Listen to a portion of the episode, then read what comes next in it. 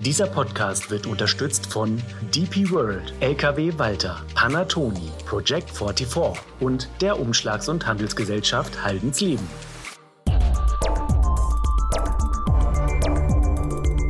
DVZ, der Podcast. Der Klimaschutz prägt die politische Diskussion. Schon lange treiben nicht nur die Grünen das Thema voran. Wie kann Klimaschutz im Verkehr gelingen? Wo muss die Regierung investieren, um die ehrgeizigen Klimaziele zu erreichen? Welche Angebote kann die Politik den Unternehmen machen, die ihre Lkw-Flotten auf alternative Antriebe umstellen wollen? Kann die Digitalisierung zum Klimaschutz beitragen? Und welche Themen stehen in der kommenden Legislaturperiode ganz oben auf der Agenda? Diese Fragen werden von Dienstag an auf der Messe Transportlogistik ausführlich diskutiert. Mein Name ist Susanne Landwehr, ich bin Redakteurin der DVZ und Korrespondentin für Politik in Berlin. Ich begrüße Sie zu unserer neuen Podcast-Folge. Mein Gast ist heute Alois Reiner. Er ist verkehrspolitischer Sprecher der CDU-CSU-Bundestagsfraktion und vertritt den niederbayerischen Wahlkreis Straubing. Seine Themen sind unter anderem Klimaschutz und Digitalisierung. Herr Reiner, vielen Dank, dass Sie sich heute Zeit genommen haben. Guten Morgen. Frau Landwehr, sehr, sehr gerne. Sie sind Waldbesitzer. Was ist das denn eigentlich für ein Wald? Ähm, Im Bayerischen Wald äh, natürlich der Großteil äh, Fichtenwald, äh, wobei mein Vater schon und ich auch schon immer fleißig am Waldumbau waren. Also wir haben ja jetzt äh, zwar noch viele Fichten, aber auch schöne gemischte Wälder. Also ich darf gar nicht sagen, was ich mit alles rumexperimentiere. Also von Mammutbäumen über verschiedenste Laubbäume aller Art. Also mir macht das großen Spaß. Ich muss äh, nicht machen zum Geld verdienen. Aber natürlich ist bei uns die Fichte noch der, der Brotbaum oder der Baum, der am meisten steht. Und Sie sind auch noch äh, viel im Wald unterwegs, trotz Ihrer politischen Arbeit. Wenn es denn geht, bin ich sehr, sehr gerne im Wald. Also das macht den Kopf frei. Äh, ich betätige mich körperlich. Äh, andere gehen ins Fitnessstudio. Äh, und wenn man bei uns, also ich habe fast keine flache Fläche, das ist alles nur Berg.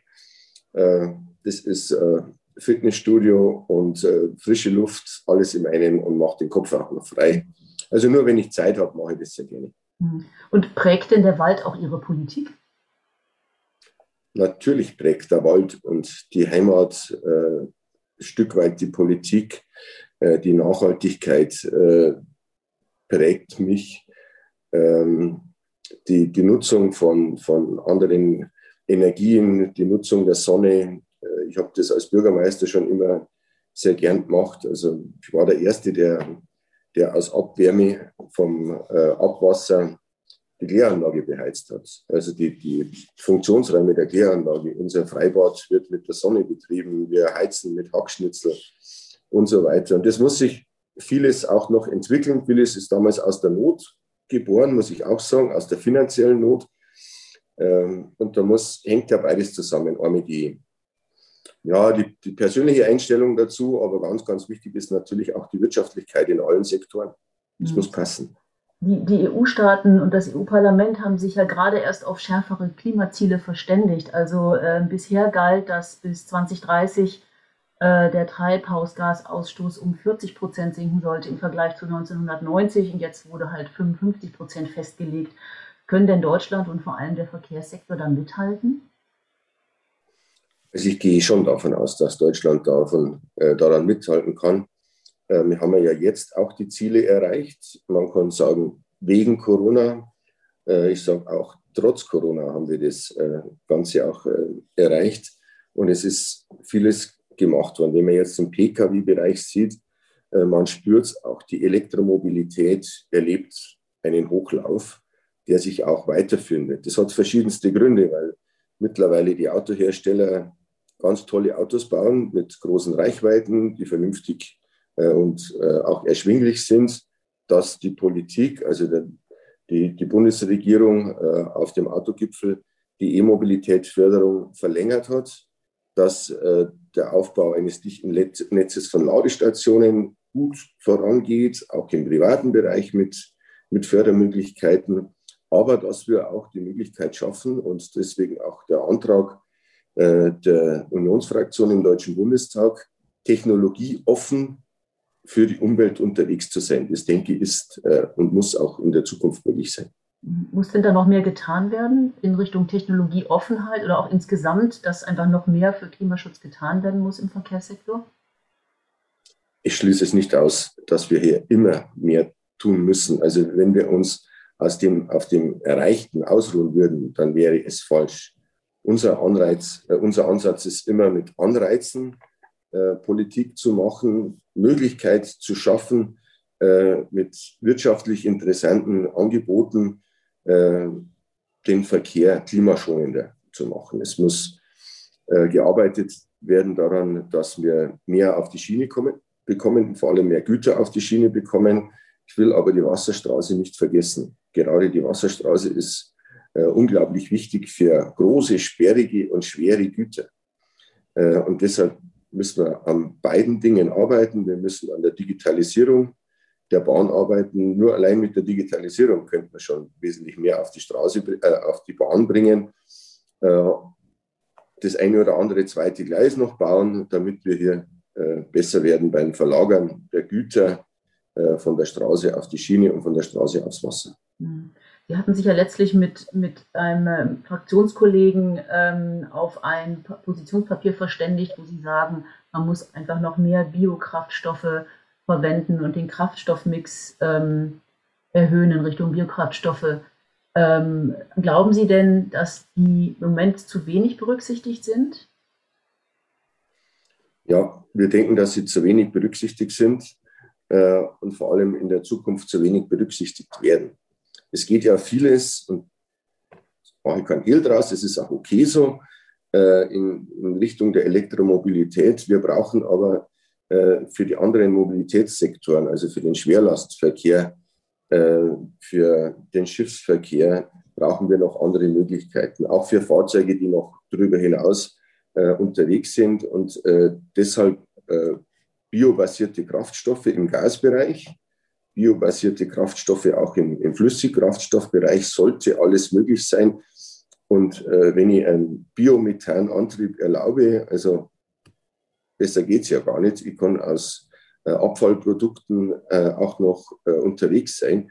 Also das sollten wir erlauben, da wollen wir ein Stück weit mehr. Manche kritisieren das Papier und sagen, es ist ja nicht erreichbar naja, es soll auch ein Anreiz sein für diejenigen, die die Biokraftstoffe herstellen und äh, dass die Union hinter ihnen steht und äh, es sinnvoll, richtig und auch wirtschaftlich machbar ist, äh, hier zu investieren. Also ein Stück weit auch ein Anreizpapier. Mhm. Glauben Sie denn, es ändert sich noch was an dem Gesetzentwurf, weil der ist ja jetzt ähm, im Mai im Bundestag, wird verabschiedet mit einer geringeren Biokraftstoffquote. Glauben Sie, Sie können da noch was drehen? Äh, Sie meinen den äh, RED 2-Entwurf? Mhm, genau.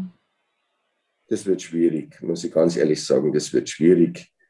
Ähm, hindert uns aber nicht daran, an unserem Papier festzuhalten. Also mhm. äh, wir sind da eh schon weitergekommen. Die Anrechenbarkeit von ähm, Strom ähm, für, für Fahrzeuge wäre um das Vierfache äh, geplant gewesen. Jetzt ist man beim Dreifachen.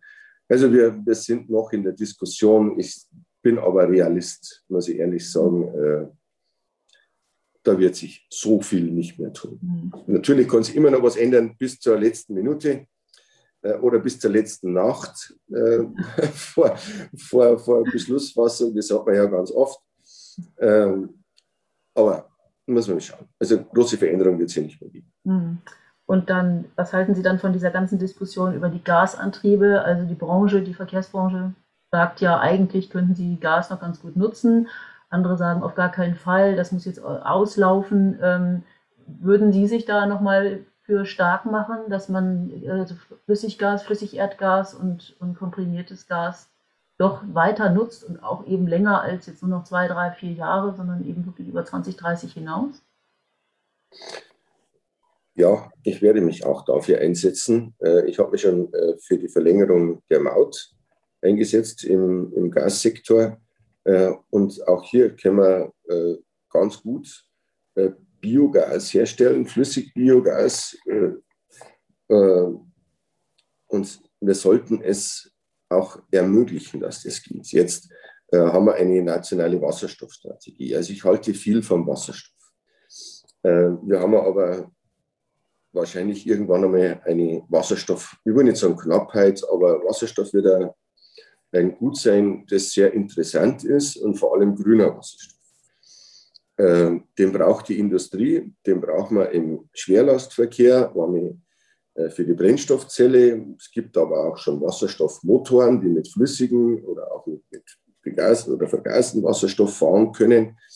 Äh, aber ob das reichen wird, ich bezweifle es. Und deshalb brauchen wir meines Erachtens auch noch den äh, ja, Energie, äh, ich will nicht sagen, ja, energiearmen Gasmotor äh, und schadstoffarmen Gasmotor. Und deshalb setze ich mich auch dafür ein, äh, denn bei aller Freude der Batterieelektrik, erstmal brauchen wir den Strom, werden wir die großen LKWs, die auch die Fernstrecken fahren müssen, äh, nicht elektrisch fahren lassen können. Das wird nicht funktionieren. Im Stadtverkehr, in die letzte Meile und so weiter wird das alles äh, sein können. Aber wir, wir müssen so lange wie möglich schauen, dass wir relativ technologieoffen unterwegs sind. Und da zählen für mich die gasbetriebenen Fahrzeuge hauptsächlich im Lkw-Verkehr dazu.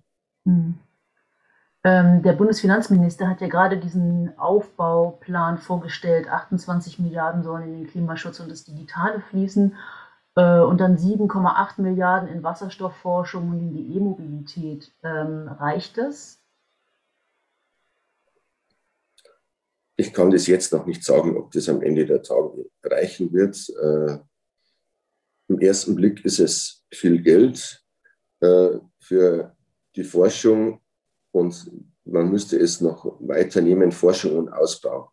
Man ist ja schon relativ weit äh, in der Forschung, aber es schadet nicht, wenn wir immer äh, und jeden Tag ein Stück weit besser werden. Äh, ob das am Ende der Tage reicht, kann ich nicht sagen. Wir dürfen aber die Schatulle in dem Bereich nicht geschlossen halten. Es ist jetzt einmal äh, so, dass er gesagt hat, okay, es ist eine Summe im Raum, äh, die ist hoch, die ist gut. Ähm, ich denke aber, wenn hier noch weitere Mittel notwendig sind, dann müssen wir hier noch weiter äh, forschen und das Ganze weiterentwickeln. Mhm. Ähm, wir hatten vorhin das Thema Verkehrsverlagerung angesprochen, von der Lkw auf Schiene und Binnenschiff. Und das ist ja eigentlich ein Dauerbrenner-Thema äh, schon lange. Ähm, sehen Sie denn Chancen, dass Verlagerung auch wirklich gelingt in den kommenden Jahren? Ja, ich sehe die Chance. Also jetzt bin ich ja schon, schon einige Jahre äh, in der Politik und so richtig, man hat viel gesprochen drüber, aber so richtig heftig angepackt wie jetzt, hat man es eigentlich noch nie. Also man, es war immer schön, wenn die, wenn die Binnenwasserstraßen da waren, aber dass wir jetzt gesagt haben, wir wollen definitiv mehr auf die Wasserstraße da müssen wir auch die Möglichkeiten dazu schaffen, auch die gesetzlichen Möglichkeiten dazu schaffen. Und wir wollen definitiv mehr Güter auf die Schiene.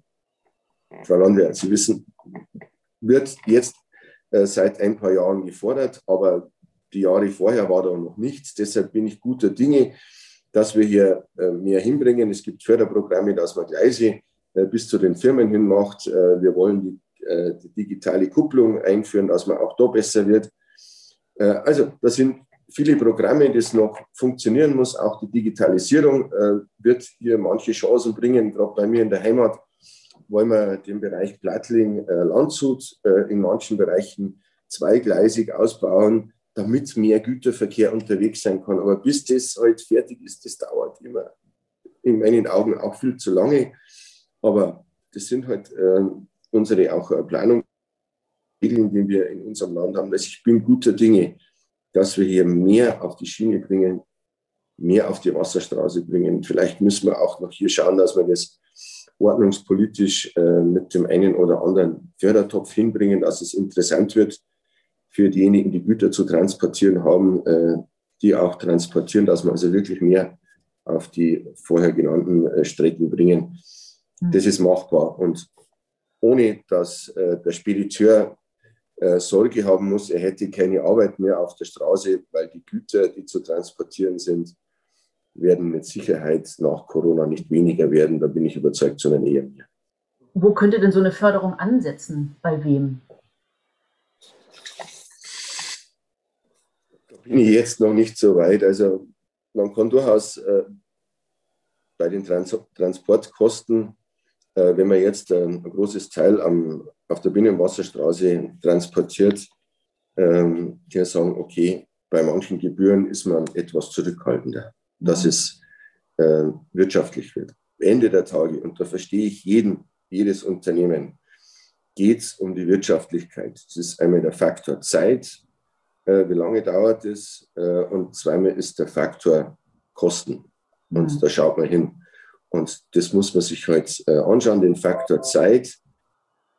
Der wird auf der Wasserstraße etwas länger sein, den kann man aber dann eventuell kompensieren mit dem Faktor Wirtschaftlichkeit. Das muss man von Punkt zu Punkt anschauen, um hier Anreize zu schaffen. Aber da gibt es mehrere Dinge bei den Gleis. Beim Gleis kann man bei den äh, äh, Nutzungsentgelten, also bei den Gleisnutzungsentgelten, bei der Gebühr hier eventuell ansetzen. Also da gibt es viele Möglichkeiten. Ich kann mir da vieles vorstellen. Äh, vor allem sollte es keine Denkverbote geben. Mhm. Bei die, die, die, Binnenschifffahrt fühlt sich manchmal so ein bisschen vergessen, weil äh, im, im, Haushaltsplan jetzt für die Jahre ab äh, 23 bis 25 ähm, geht eigentlich der Etat für den Ausbau der Wasserstraßen ein bisschen runter und das sieht die Binnenschifffahrt gar nicht so gerne. Äh, das widerspricht jetzt dem, dass sie sagen, naja, also man tut jetzt unheimlich viel für die Binnenschifffahrt. Können Sie da noch mehr machen in, in der nächsten Legislaturperiode? Dass man sagt, okay, man legt da doch wieder mehr Geld drauf, das ist erklärtes politisches Ziel? Also ich habe jetzt den Haushaltsansatz, muss ich ehrlich gestehen, äh, für die Binnenschifffahrt nicht genau im Kopf, auch die Entwicklung, wie sich das die letzten Jahre entwickelt hat. Ich habe bloß äh, immer von vereinzelten Schleusenbauten mitbekommen, wie schwierig das, das ist, und, aber dass wir hier viel Geld investieren. Äh, jetzt hat man ähm, mit, mit dem großen Gesetz auch geschaut, dass wir mehr Effizienz in die Binnenschifffahrt, vor allem in die Verwaltung der Binnenschifffahrt mit reinbringt. Ja, ich behalte das im Auge. Ich sehe es aber auch bei mir beim Donauausbau. Das war eine Diskussion. Äh, also ich bin 96 Bürgermeister geworden und vorher hat es diese Diskussion schon gegeben. Ähm, bis, zum, bis zu der Planfeststellung, die letztes Jahr oder vorletztes Jahr war, also die ewig gedauert hat, bis man da weiterkommt. Und jetzt sind wir noch nicht.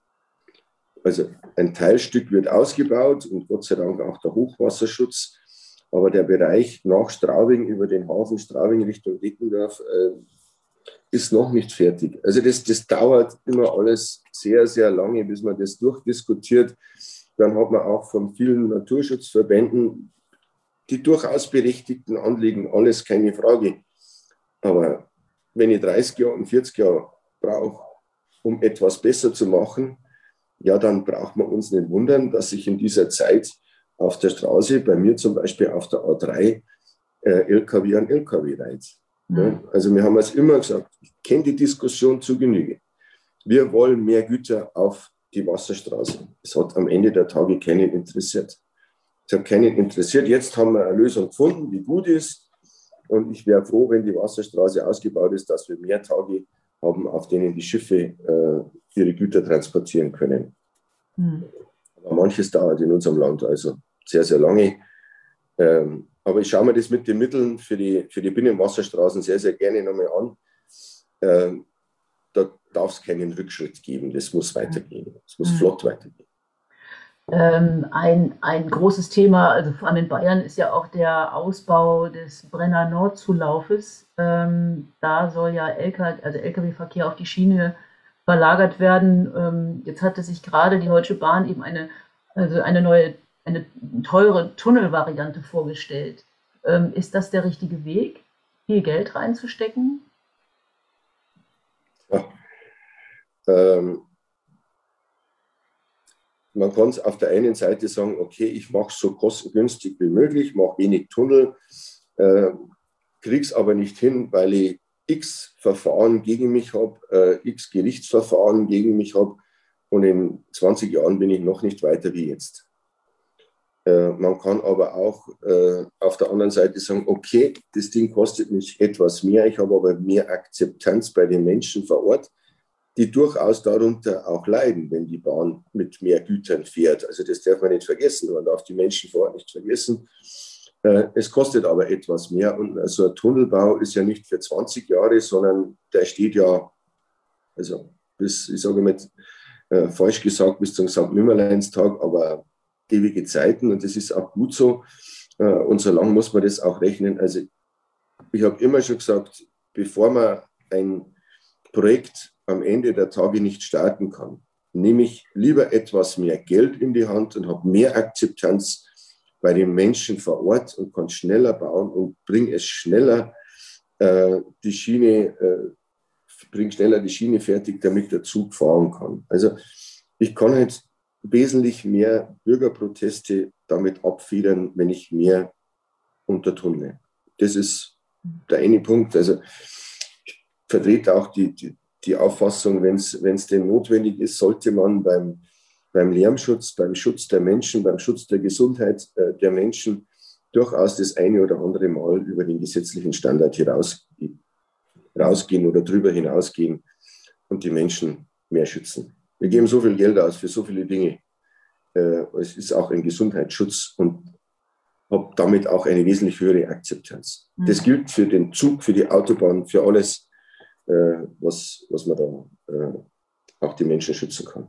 Können Sie das denn nachvollziehen, dass ähm, die Debatte also, also, oder auch Bürgerproteste oft sich gegen Infrastrukturprojekte ähm, wenden, die ja eigentlich gut sind, also Windräder oder jetzt zum Beispiel eine Gleistrasse, die halt den Lkw-Verkehr von der Straße herunterholen soll. Ist das für Sie verständlich? Ich sage Ihnen ganz ehrlich, nein, ich verstehe das nicht. Äh, ich habe das auch den großen Verbänden schon mal gesagt, äh, die vor Corona bei mir mal waren. Wir haben gesagt, das ist alles gut, äh, wenn man aus ideologischen Gründen meinetwegen gegen eine Ortsumfahrung ist, die zwar die Menschen im Ort schützt, die die Menschen im Ort ein ganz anderes Wohlgefühl gibt, weil nicht mehr so viele Kraftfahrzeuge durch ihren Ort fahren, viel mehr Sicherheit für die Menschen, für die Kinder vor Ort. Aber gut, da kommen auch aus ideologischen Gründen, weil ich halt der Verband äh, B bin äh, und hinten mit D, ist egal, alles gut. Äh, aber wenn ich dann noch gegen einen Ersatzneubau einer Eisenbahnbrücke bin, dann hört sich bei mir das Verständnis auf. Muss ich ganz ehrlich sagen. Beim Windrad ist vielleicht nur wieder ein Stück weit etwas anderes. Das stört wenn man es anschaut, äh, jetzt sage ich aber da auch, der Mensch ist ein Gewohnheitstier, er gewohnt sich auch an die Windräder. Äh, viele sagen, du, wenn du einmal ein Windrad in der Nachbarschaft hast, das ist ganz was anderes, der dauerhafte Schattenwurf und so weiter. Also da verstehe ich es noch. Da verstehe ich es noch. Aber wenn ich eine bestehende, nochmal, eine bestehende Eisenbahnbrücke ersetze durch eine neue und habe dann ein Problem von Seiten der Naturschützer, dann verstehe ich das nicht. Sage ich ganz ehrlich. Das verstehe ich nicht. Ich werde es auch nie verstehen. Es gibt ja noch so Debatten, die äh, ein bisschen festgefahren sind. Also wenn es zum Beispiel um äh, Digitalisierung oder auch um die Datennutzung geht. Ähm, wie ist denn da die, Ihre Haltung? Also die Mautdaten, die Lkw-Mautdaten werden wirklich strengstens geschützt. Ähm, aber man könnte sie ja eigentlich nutzen für viele Dinge, Verkehrslenkung, Verbrechensbekämpfung. Ähm, sind Sie dafür, dass man das ein bisschen freier sieht? Ja, ich würde ganz, ganz gern äh, die Daten anonymisiert, keine Frage. Äh, mehr für die Verkehrslenkung nutzen, mehr für die Lenkung äh, von Parkplätzen nutzen. Was spricht dagegen?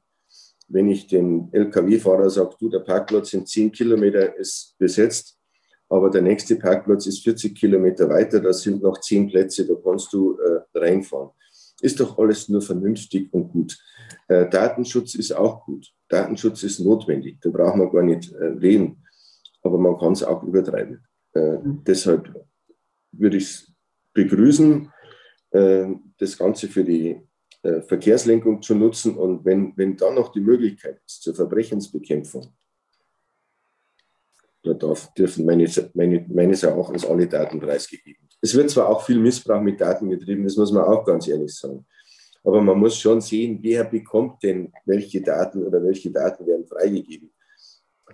die werden ja nicht in der, in der Gänze komplett freigegeben. Und wenn man in den sozialen Medien unterwegs ist, was da an persönlichen Daten freigegeben wird, also da, ja.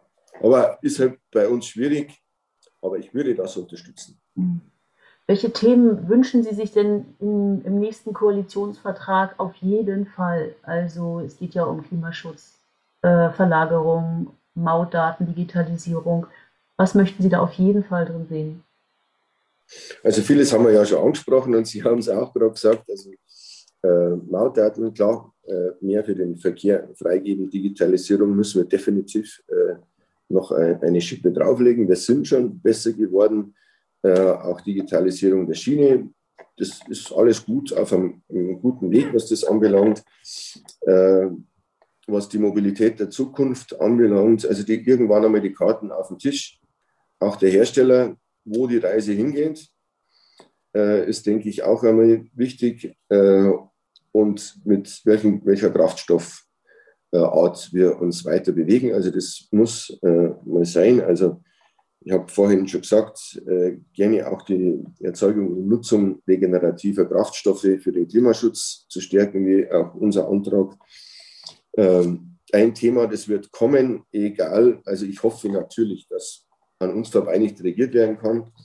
Egal wer am Ende der Tage Koalitionspartner ist, wird das Thema 130, äh, generelles Tempolimit 130 eine große Rolle spielen. Äh, ich mache da keinen Hehl draus. Äh, von einem, ich betone, generellen Tempolimit von 130 äh, bin ich nicht so begeistert. Äh, ich kann mir aber über alle Autobahnen Deutschlands ein digitales Verkehrsleitsystem vorstellen. Das kostet ja mehr Geld, mit dem ich viel, viel mehr machen kann. Hinweisen auf Stau, äh, partielles Lkw-Überholverbot, äh, Geschwindigkeitsbeschränkung, auch mehr weniger als 130, weil es der Verkehr gerade be benötigt, weil viel Verkehr ist, mache ich bloß 100 oder 90 oder 110. Also so ein bisschen die moderne, das moderne Deutschland, auch hier bei der Verkehrsleitung ähm, herauszustellen. Wir müssen gute Voraussetzungen schaffen für äh, automatisiertes und autonomes Fahren. Also es gibt eine Menge im, im Verkehrssektor, äh, das wir hier machen können. Und was man nicht vergessen darf, ist die Infrastruktur in allen Belangen. Äh, Straße, Wasser, Schiene. Ich nehme dann immer noch gerne mit die Luft dazu. Auch die Flughäfen sind für uns unglaublich wichtig. Deshalb äh, bin ich froh, dass wir die Regionalflughäfen jetzt unterstützen können und wir müssen das auch ähm, weiterhin schaffen. Also die Infrastruktur ist nicht nur für einen Sektor wichtig, sondern für alle. Und da weiterzuarbeiten, hätte ich natürlich sehr, sehr gerne. Dann hoffe ich, dass auch diese vielen Themen Eingang finden in den Koalitionsvertrag. Herr Reiner, ich danke Ihnen sehr herzlich für dieses Gespräch. Das war der Podcast der DVZ. Ich wünsche Ihnen noch einen schönen Tag. Vielen Dank. Vielen Dank. Vielen Dank, Frau Landwehr. Danke, alles Gute. Alles Gute.